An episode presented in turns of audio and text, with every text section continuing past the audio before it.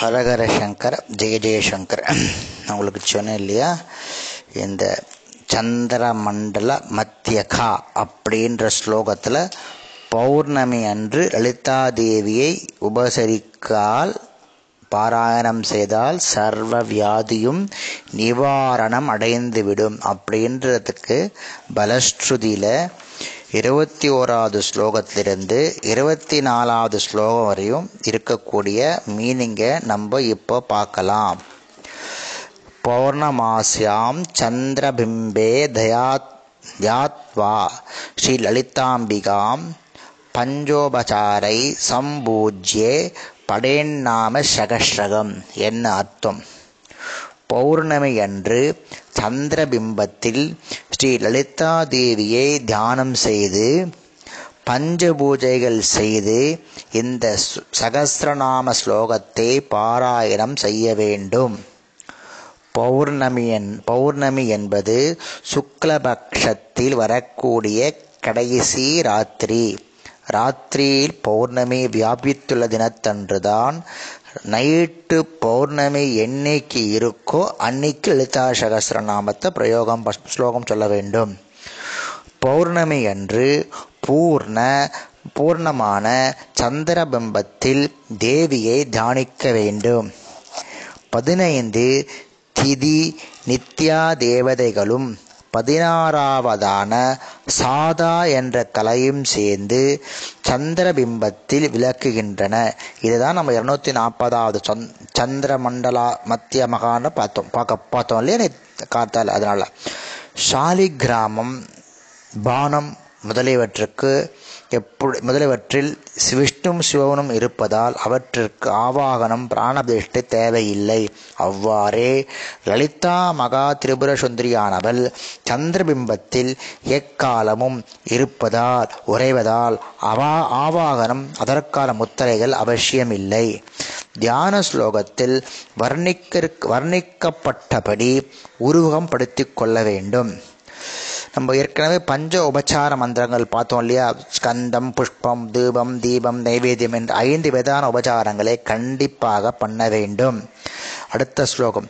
Survey Rohgah பிரணச்சந்தி தீர்க்கா தீர்க்க மாயு ஸ்வதந்தி ஆய அய மா மாயுஷ்க்ரோ நமோ பிரயோக கல்பனோதித.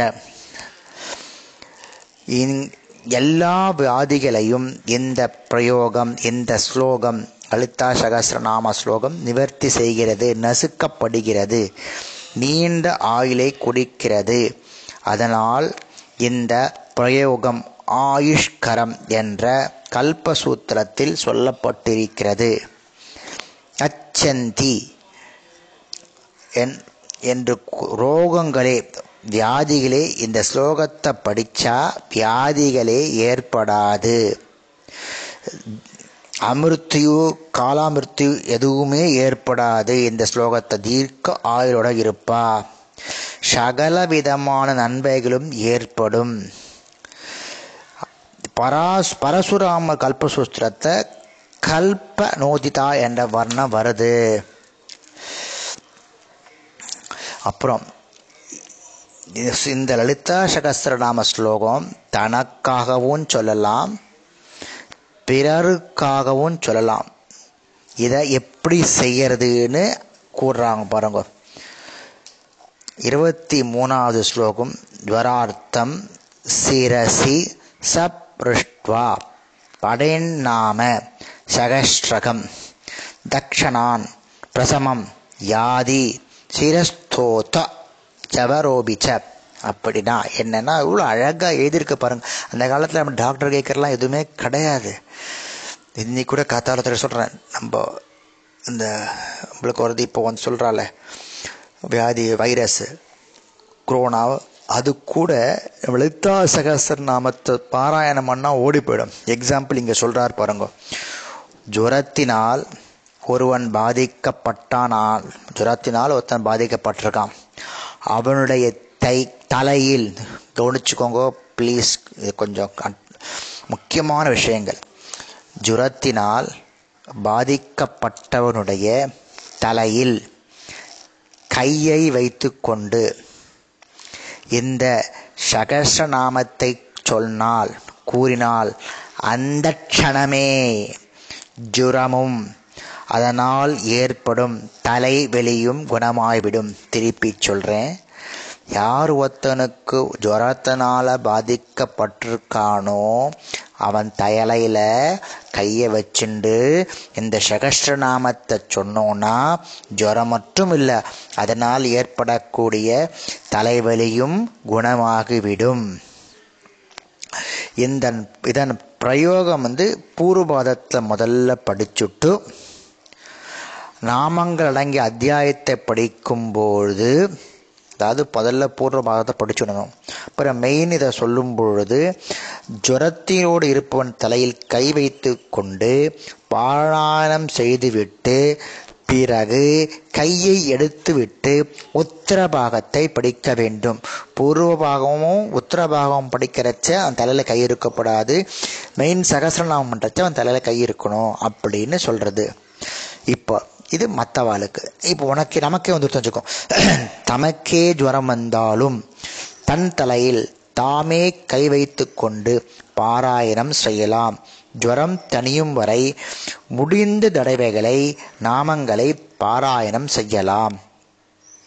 சர்வ வியாதிகளையும் குணப்படுத்த விபூதியை தொட்டுக்கொண்டே இந்த பாராயணம் செய்ய வேண்டும். அந்த விபூதியை தரிப்பதனாலேயே எல்லா வியாதிகளும் க்ஷணத்தில் போய்விடும். அதாவது அடுத்த இருபத்தஞ்சாவது பலஸ்ருதியில் என்ன சொல்கிறான்னா இருபத்தி நாலில் சர்வ வியாதி நிவர்த்தியார்த்தம் சுபருஷ்ட பஸ்ம ஜபேதிதம் தத்வ ஸ்மதா ரணாதேவ நச்சியந்தி வியத லக்ஷணாத் சர்வ வியாதிகளையும் குணப்படுத்தும் விபூதியை தொட்டுக்கொண்டு இதை பாராயணம் செய்து அந்த விபூதியை தரிப்பதனாலேயே அனைத்து வா வியாதிகளும் க்ஷண நேரத்தில் ஓடிவிடும். அப்படின்னு இந்த ஸ்லோக லலிதா சகசர நாமத்தினுடைய சாரம் சொல்கிறது அதனால நம்ம என்ன பண்ணணும்னா தினந்தோறும் லலிதா சகசர நாமத்தை சொல்லிண்டு இருந்தோன்னா நமக்கு உடம்புல எந்த விதமான உபாதைகளும் வராது. ரெண்டாவது ஜுரம் இருந்தால் ஜுரம் போகிறோம் தலைவலி இருந்தால் தலை போகிறோம் ஸோ லலிதா சகசர நாமத்தை இனிமேலாவது நம்மளால் முடிஞ்சது மீனிங் தெரிஞ்சுண்டு நம்ம பிரார்த்திக்கணும்னு உங்களை நான் கேட்டுக்கிறேன். அம்பாள் கருணாமூர்த்தி எந்த பிரதிபலனையும் நம்மிடம் இருந்து எதிர்பார்க்காமல் கருணை புரிபவள். அவளே எல்லா உலகங்களுக்கும் அன்னை. ஆகியால் அவளுடைய குழந்தைகளாகிய நாம் அவளை எப்படி உபாசித்தாலும் அதை ஏற்றுக்கொண்டு அனுகிரகம் செய்வாள்.